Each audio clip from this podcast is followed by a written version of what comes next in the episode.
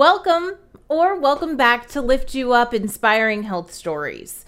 I'm your host, Tamika Bickham. I'm the founder and chief storyteller of TB Media Group, but for the purpose of this podcast, I am your health and happiness matchmaker. Now, before I introduce you to today's guest, you know what I'm going to ask you to do. If you haven't done it already, hit subscribe on YouTube, turn on those notifications, and connect with me on LinkedIn because really, I love to stay connected with you. Now, today you are going to meet Ashley Lynn Olson. She has an incredible story and one that is so inspiring and also at times difficult to hear. At the age of 14, she was in a devastating car accident that caused her to become paralyzed. She also lost her dad, and her family was injured in this crash. But she's turned it into something positive. She now runs the site wheelchairtraveling.com. She also has written a book just hot off the presses. So she's an author, she's an educator, and she's educating us today on accessibility and also how to travel when in a wheelchair.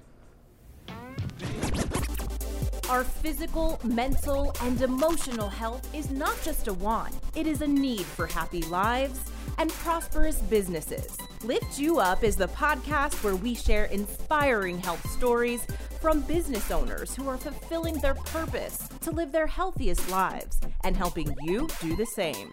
From former TV reporter to marketing entrepreneur and content creator, I care about sharing stories that matter and stories that connect us. I'm your host, Tamika Bickham, your health and wellness matchmaker. Well, today I am so excited to meet and already having plenty of really fun offline conversations before we started this episode.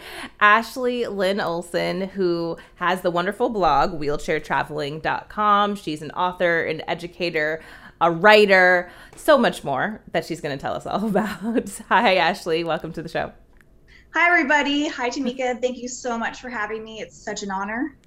It's, it's an honor to have you. So there's so much I want to dive into with you, but first, tell us a little bit, kind of give us the the high level story of who you are and what you do. Well, currently right now I manage a website full time called wheelchairtraveling.com. It's an online resource for people who have limited mobility and who want to travel the world. And of course, that also means their friends and, and loved ones and everybody else who tra- likes to travel along with them but it enables them to either independently um, plan a trip, like if they wanted to go backpacking around Europe and find different hotels and transportation, or if they wanted to do an organized trip, like do a, a tour. There's information on that. Just basically prepare themselves to know what to expect, because I find that that definitely helps improve the quality of life tell me i know you have your own story um, which i'm sure is how wheelchairtraveling.com was born out of it. And by the way which i have to add gets over i mean i know you have an updated number but you have over 30 over 35000 visitors to your website every month.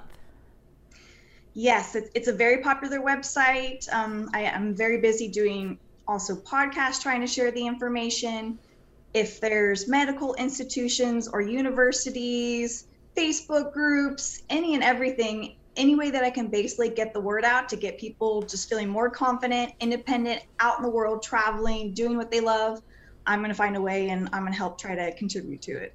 That's amazing. It's amazing accomplishment that you've you've created and I've been on the site and I mean you have a vast amount of information and resources on there. So it's really great.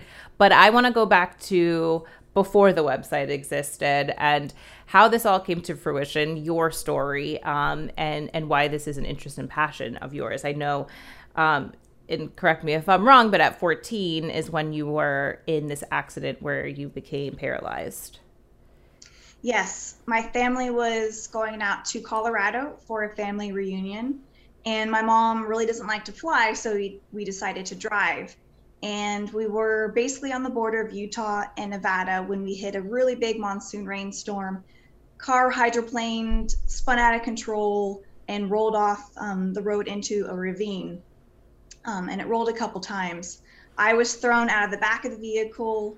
My father was instantly killed on impact my little sister had minor injuries and my mom had major major injuries including her legs completely being crushed underneath the, the dashboard of the car so previous to that, I was on my way to get a basketball scholarship at Stanford, had the grades, had the skills.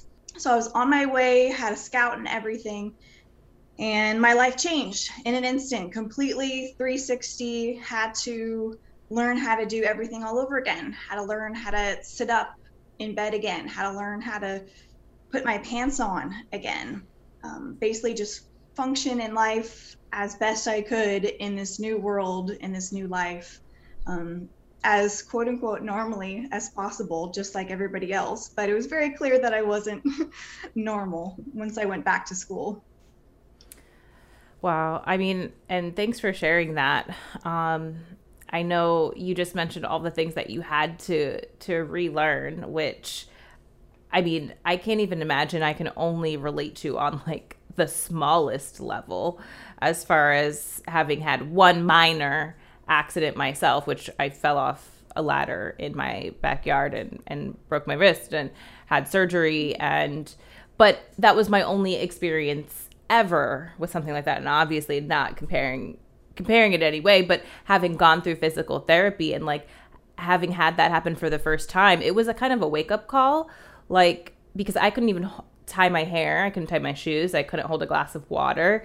Um, and it was extremely motivating in the sense of okay, I I need to go back to how this was before and whatever that requires. Like I need to do all of my exercises and and relearn and do all of that because I kind of now see in a way how I took for granted just being able to use all of my limbs so easily when just for an instant that in the quickest moment can be changed and taken from you.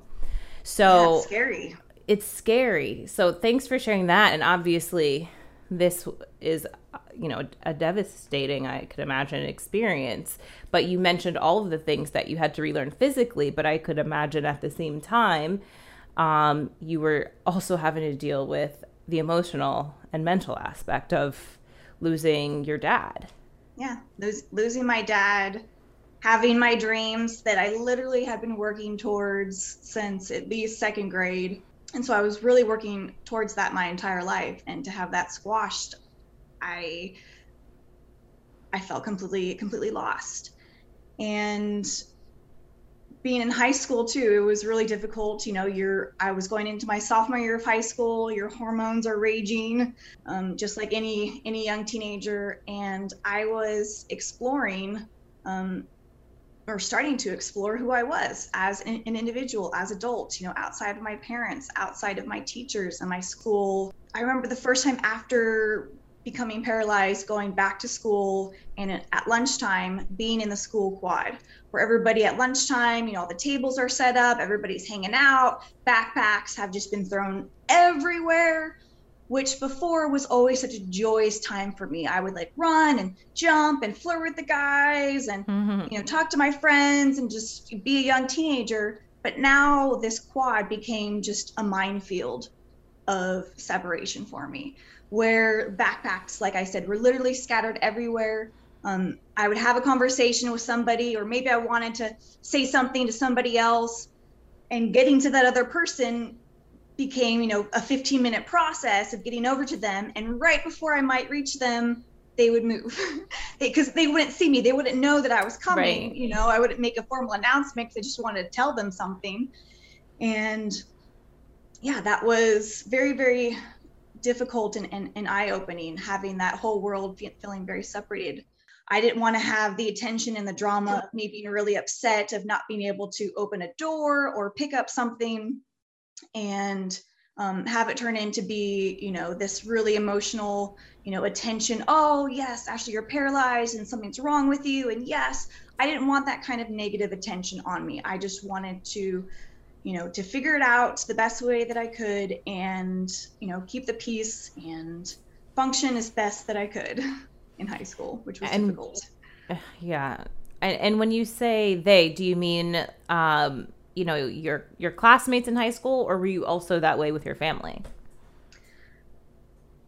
Definitely yeah with with my family as well. Um, just because there was so much that i had to learn that i couldn't really tap into fully like the emotional state of what i was going through I needed to be able to, you know, transfer to a toilet, for example. And right. that was something that was that took a very, very long time to learn how to do again. And so I didn't really want to emphasize or even or even go there because to me there was no point at that time because there was just so much physically that I had to mm. understand and deal with that emotionally I just I just couldn't go there. I, I would think you would need to deal with the emotional aspect, but it, it almost sounds like it would be too much all at once.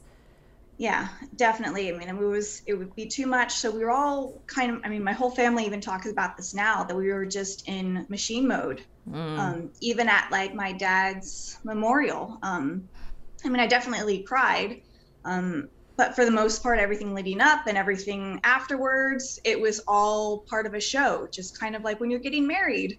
Um, you know, for the most part, in in a lot of weddings, um, getting married isn't not necessarily about the bride and groom. Um, they're kind of the ones on, on display, so to speak, and they have to perform and, and be a certain way and do certain tasks and, you know, show everybody that they love each other. And, you know, and that's kind of what I had to do. I had to just show everybody that it's going to be okay. I knew it was going to be okay, but it just wasn't okay right then and there. Right, um, right. In 10 years, I was going to be perfectly fine. I knew that, or even in five years I knew that my life would be completely different. But at that moment in time, right after my accident, it wasn't. I, I really was not okay. It was a very difficult adjustment um, and time in my life. So, what point did you feel? Do you feel as though you started to process um, the emotional side of it? I'm assuming that it's love and passion for traveling and seeing the world um, creating this website, but I'm sure before you were able to come to the place of, hey, I can create a resource that helps others and share the knowledge and experiences that I've learned with others, you probably had to process your own emotions to a certain degree. Yes, def- definitely. It's it's was definitely a roller coaster. Um, there was um, a, a number of particular points in my life that were that were life changing. Um, one was exactly a year after the accident. I was doing physical therapy at a children's hospital, and I decided to go on the balcony and you know just do some writing. Um, I've always been a poet and so I've always found that has been a very good way to um, express myself or at least get something out that maybe I don't even know how to express, but it comes out in words. Yeah. And I remember sitting on this balcony and I wrote a poem basically about basically being a bird and sitting on this ledge and watching watching this world, this black and white world. And watching people scurrying away, not knowing what's right or wrong, and just kind of going along with what's what and I I just decide to take the plunge. I just decide to commit and jump off this ledge and see what's going to be in store for me. And I jump off the ledge and as I'm soaring, I look at my fingertips and I see them turn a turn a royal blue because I was living in a black and white world, which was this this walking world that I was in, just trying to um, you know live day by day, you know, doing the best that I could, doing what my teachers told me, doing what my parents would tell me, doing what I thought I was supposed to do. And that just wasn't a world that I was in anymore. And so I really had to um, take the plunge, so to speak, and commit to this new life, this new life where I wasn't going to be able to walk and make a commitment, make a choice to accept it. And so I jumped off the balcony, you know, kind of fearful un- was going to happen and I changed colors. I I no longer saw the world as being black and white. I saw this whole other shade of life and existence that I never knew existed and that was because of my paralyzed life. And then another really powerful moment in my life was um, uh, going to Europe for the first time. And that was after I had graduated high school and my teachers had planned, you know, a trip Um, there was a couple teachers and a couple parents and like 50 kids, and we got a good discount, you know, trip plan where we all went to Greece. I've always wanted to go. Was always fascinated by Greek history. Mm-hmm. And this was before the Olympics. So there was absolutely zero wheelchair access. And now I was basically pushing myself to go to a completely different world where there was no access, where nobody knew exactly what to expect. Teachers, nobody knew exactly how to prepare me for this. Um, but we just, I just decided, okay, I'm just going to go for it. We're just going to go and see what happens. So my friends had to carry me everywhere, carry me up to the Acropolis. One one person would piggyback me, the other one would carry my wheelchair. When we would go into restaurants, we would have to take apart my wheelchair and then put it back together because the doorways were so narrow. So small, yes. Oh Bathrooms were crazy small. I would have to be, you know, literally plopped down on a toilet anytime I had to go to the bathroom. Um, but I learned I learned a lot. I learned a lot about myself and the power of of adapting to your environment, especially unfamiliar environments. And then a couple years later when I was in college, I was in Germany. I went to Berlin for the first time and had a completely different experience compared to compared to Greece, where Greece everything was 100% not accessible Germany did have some access. So that really lit a fire. That two comparisons definitely lit, lit, a fire in me in many ways, but it definitely lit a fire to start documenting my travels and what I saw and experienced. So I really wanted to create a platform where I could just put all this information there, you know, basically to create a path, yeah, for the next traveler.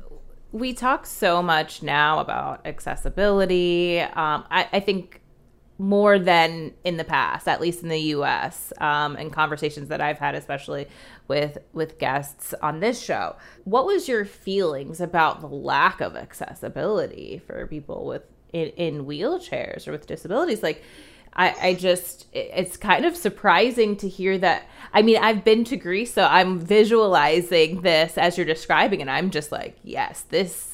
I could imagine this being a, a huge challenge yeah. I honestly I thought it was borderline a civil rights issue. I was I was literally concerned for people in wheelchairs. Like who live how there? How do they get around? How do they go to the market and have a life and go to the bathroom and, and, and live? You know, this is like a civil rights thing. And it became a running joke with me and my friends that I'm like, okay, they either lock them in a room or right. they take them out back and shoot them because throughout the entire trip, I did not see one single person in a wheelchair besides myself. And it wasn't until the second to last day of that trip that I did see somebody. And I went up to him just very enthusiastically and, you know, oh yeah, I want to know what he like, said. Like, how do you live? You know, you know, I just started spewing, just like with all these questions and he just looked at me just like i i don't know what you're saying. Like i i don't know. I don't speak english. But i did get a picture with him. Oh my but goodness. i did so i did get to see one single person but i was just shocked and appalled and also then very grateful for the access that i did have coming home. It could be one of those things like um, you don't know what you don't know. So if he you know hadn't traveled to the US or other places that have more accessibility, he might just feel as though, hey, this is what it is, and and I'm I'm used to it. But yeah, I, I mean, I could. That's what I was thinking. I'm just hearing the story and feeling angry, like, wow, yeah, you guys yeah, haven't was, come any further than this I, at this point. yeah, I mean, I, there was definitely a lot a lot of points of, of anger and just like why you know like why would they why would they do this why would they not create access, especially in places that were popular tourist areas or just right, you exactly. to like the post office or just you know common common things like that. It was really interesting. But what you said about um, how he was just you know used to his environment. Um, again, this was I was pretty fresh still to being paralyzed and um, not super active in in the community as well in terms of the wheelchair traveling community in the wheelchair world so I wasn't really talking to a lot of people and getting feedback about how they were doing these things. And years later, once I was doing the site, um, I had spoken to a guy in China who lived there just about access because China has horrible, horrible access. And even um, they have such horrible access that I was explaining that for the Olympics in Beijing, they actually created access. And then after the Olympics over, they actually removed a good portion. I don't know if it was everything, but a good portion of accessible features. And I remember talking to a gentleman about this, about how he got around. And lo and behold, instead of using a wheelchair, he gets around on a motorcycle. Boom.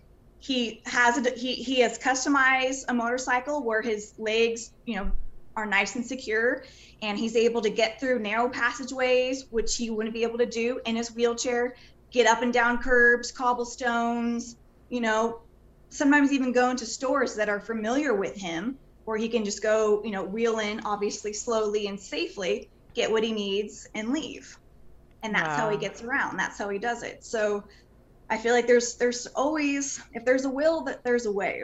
In order to make things accessible it's really going to come from people who are in wheelchairs to speak up to advocate to create laws that you know force these things to happen because again those of us who are not it's not apparent it's not top of mind unless we are directly impacted most of the time or have a friend a family a loved one who is. Um, otherwise, we're just not thinking of it until it happens. So it's. I'm just wondering if part of it is in other places as well. Um, individuals in wheelchairs aren't put in positions to advocate for or have the voice to advocate for these changes or aren't you know local leaders political leaders in those countries but they need to be obviously yes i i know they're trying but yeah e- even in our country um, there are people in wheelchairs, you know, who are holding political positions locally, state, and, and otherwise. And it's still still quite challenging. One of the foundations of why I even started the website because I, you know, in addition to just leading a path for other people, I literally just wanted to show the world, yes, we want to be out here doing things. Yes. So you started the website, I guess, after those two trips, first two trips. Is that right? yes, after those first two trips, um, after I graduated college, actually, um, I was working full time um, at a winery, and simultaneously working there, um, I was also I was then starting the website because I kept on gathering more and more information. Um, and then once I had you know five kind of solid reviews, I'm like, okay, yes, like let me just start putting this out there, put this on the web, step by step, blood, sweat, and tears. I created my first website, and now what you see today, you know, is at least seven or so websites later. Oh, wow. Okay, so many iterations of it. I mean, listen, I know how that goes, right? When yes. you have a passion for writing and creating, you know, and I, I think it's as quickly done. as it's never done. my SEO person will always say that she's when I said, "Hey, my website's finally done. I'm happy." She's just like, "No, a website no. is never done. No, no, you always keep building pages yeah. and adding to it." Um, and again, so impressive that you have over 30 or 35,000 or 38,000 monthly visitors to this website. So break it down as far as the resources that are on there. Obviously, we're going to link to the website um, below as well. Um, but as far as what can people find, who is it for, and how is it helpful? Um, so the mission of wheelchairtraveling.com basically is to empower people with limited mobility, their friends and loved one, to experience the world of accessible and leisure travel. So I basically want to give everybody guides about destinations or um, are interested about learning how am I going to get around? What car rental companies, you know, can I rent? There's places that I've traveled to where majority of the restaurants have at least one step up into the business. Um, right. So you might have to have more time searching for, you know, places to eat. Um, and then, of course, uh, tips on flying, about packing, um, equipment, um, you know, bathroom needs, all these different very basic things as well, just to kind of make it possible. And then, um, in addition to guides, I have information about um, tour um, companies as well. in your travels, what have you found to be the most accessible place, and what would you say is the least? Overall, I was actually extremely impressed with Japan's wheelchair access. Just their accessi- accessibility overall, I was just absolutely impressed by people were just so helpful and um, along with the train as well something that the united states definitely needs to learn by um, again, their train has been along, around for a really long time. Um, to make every single um, train station and platform completely even so somebody can roll onto it completely easy is pretty much nearly impossible on our planet just because of earthquakes and the way things shift and whatnot. Um, but what they did is they have their own section, like they do at many places here in the United States, where somebody in a wheelchair can go through the ticket kiosks um, or they can fit their wheelchair through just like normal. Um, but the ticket agent always asks, Would you like some assistance? And I just got in the habit of always saying yes because they literally would walk me down to my appropriate platform, which, if you've been to Japan, um, their train systems, especially in Tokyo, are really complex and color coded, brilliantly designed, very friendly once you actually understand the system, but very complex. Um, but this train attendant would walk me down to the platform and would pull out a plastic ramp. The train would arrive. He would fold out the ramp. I would wheel on, and then he would say, Where are you going? I would tell him, him or her, and they would actually call ahead to that train station and say, Hey, I have a gal in car number six. She's in a wheelchair. And every single time, there was always somebody there waiting for me with a ramp to fold it all out wow. so I could just wheel on and, and continue on my journey. Um, New great. York needs to learn something right. from that system. It was just absolutely incredible and so efficient, and it didn't slow down traffic at all. How about the the least accessible place? Can you share that one? or where you found, I guess I should say, the the biggest challenges? Um, Greece definitely was a challenge, of course, before the Olympics cobblestones, snow curb cutouts, of course. Um, I have found that there are certain major cities in the South that have been more challenging. Um, in the South in the United States? Okay. Yes, Charleston um, and Savannah, Georgia in particular, um, in terms of cobblestones, and then businesses that don't want to do anything to make their front entrance wheelchair accessible. Um, they don't find the need to make it accessible. Of course, that's not all of them. What can I do, we do, others do to help when it comes to accessibility? The number one thing that I would like to suggest to everybody is to use person first language address the person, not the disability, not not the cover of, of the person, not the cover. Focus on, you know, the person as is. And it's okay to ask questions. Never, never assume what somebody can or cannot do. And that's for somebody who's disabled or not. It's just good to ask, would you like some help? May I help you? May I be in assistance to you? Yeah. I love when people ask me that. I love when people like ask me if I need help. Maybe one day I am just really tired or my hands hurt or you know whatever the situation is and I could that help really would be quite nice. So it's always good just to use um, you know those very helpful words you know not assume but yes may i help absolutely. you absolutely i love that thanks for sharing that and then as far as here in the united states um, how much more how much further do you think we have to go when it comes to wheelchair accessibility? Uh oh. The reaction on your face tells me a lot.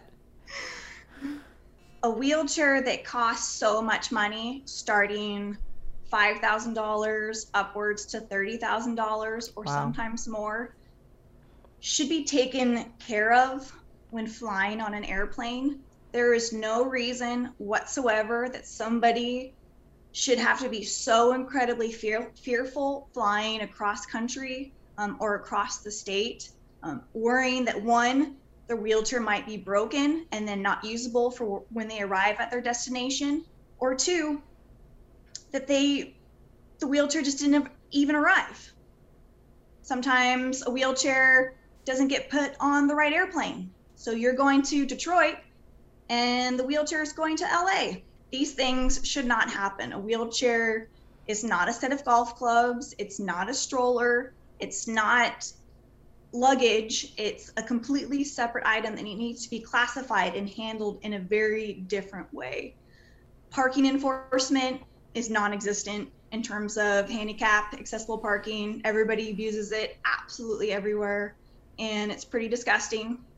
Um, I would, in terms on how to combat that, I would like to see what's done in other countries. Instead of just having parking spots just for people who are disabled or handicapped, you have parking spots for people in wheelchairs. Absolutely. I have loved this and those t- helpful tips. I mean, I think all of us can benefit from hearing and being advocates along with you as well. So thanks for sharing that. Tell us how we can find you, the website again, connect with you on all the socials, and also the name of your book and where we can find that as well.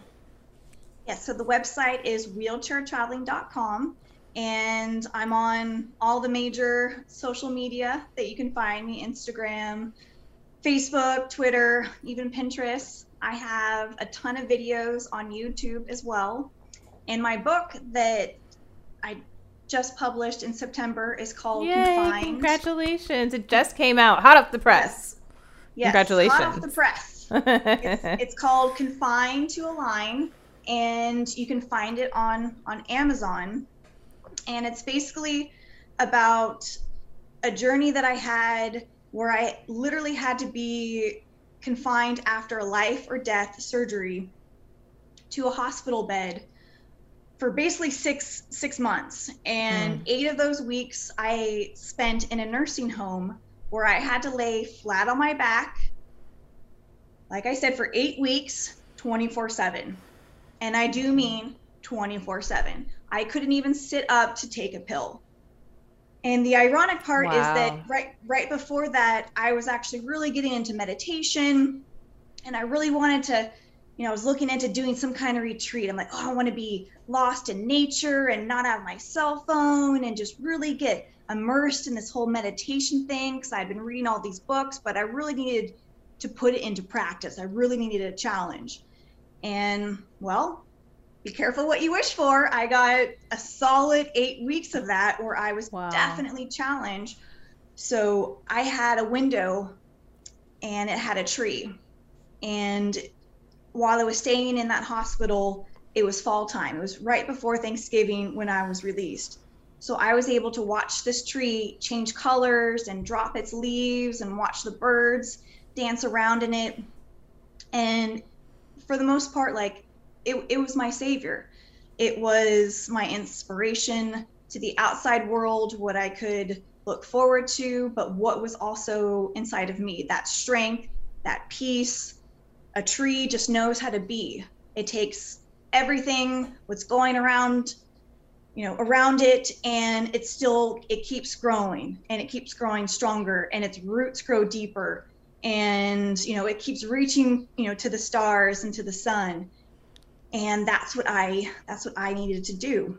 What i learned is that i feel like it's okay sometimes in life um, to enter into the dark forest of our emotions where you know we feel lost and things are complicated and estranged and we don't really know what to do. Um, that's okay. Like don't get stressed out that you're in this, this this dark forest but just know that you can get out whenever you want to.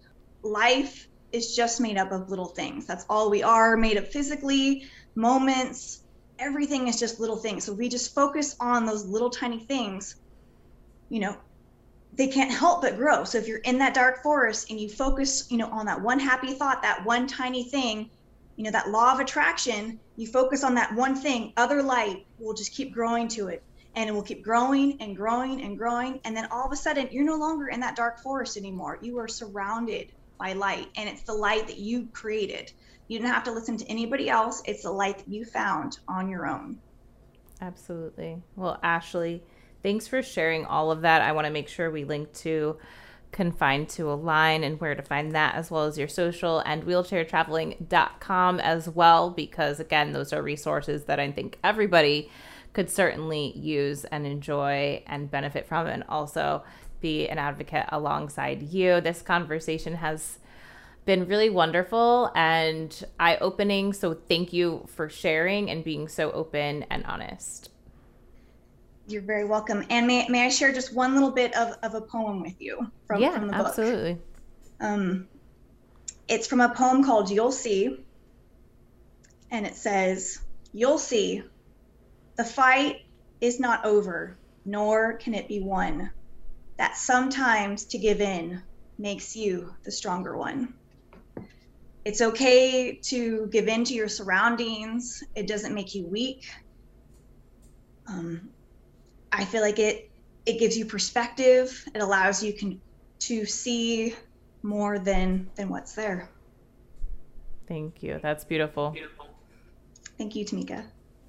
I hope you enjoyed this episode with Ashley just as much as I did. Her resilience, her perseverance, her ability to take something so negative or devastating or what could be and turn it into a positive and then going ahead and creating an incredible website wheelchairtraveling.com that pres- provides resources to those in wheelchairs but also their loved ones friends and family. So make sure you go ahead below in the show notes, find that information, find her contact information, make sure you connect with her. Also, find her book, that is below as well.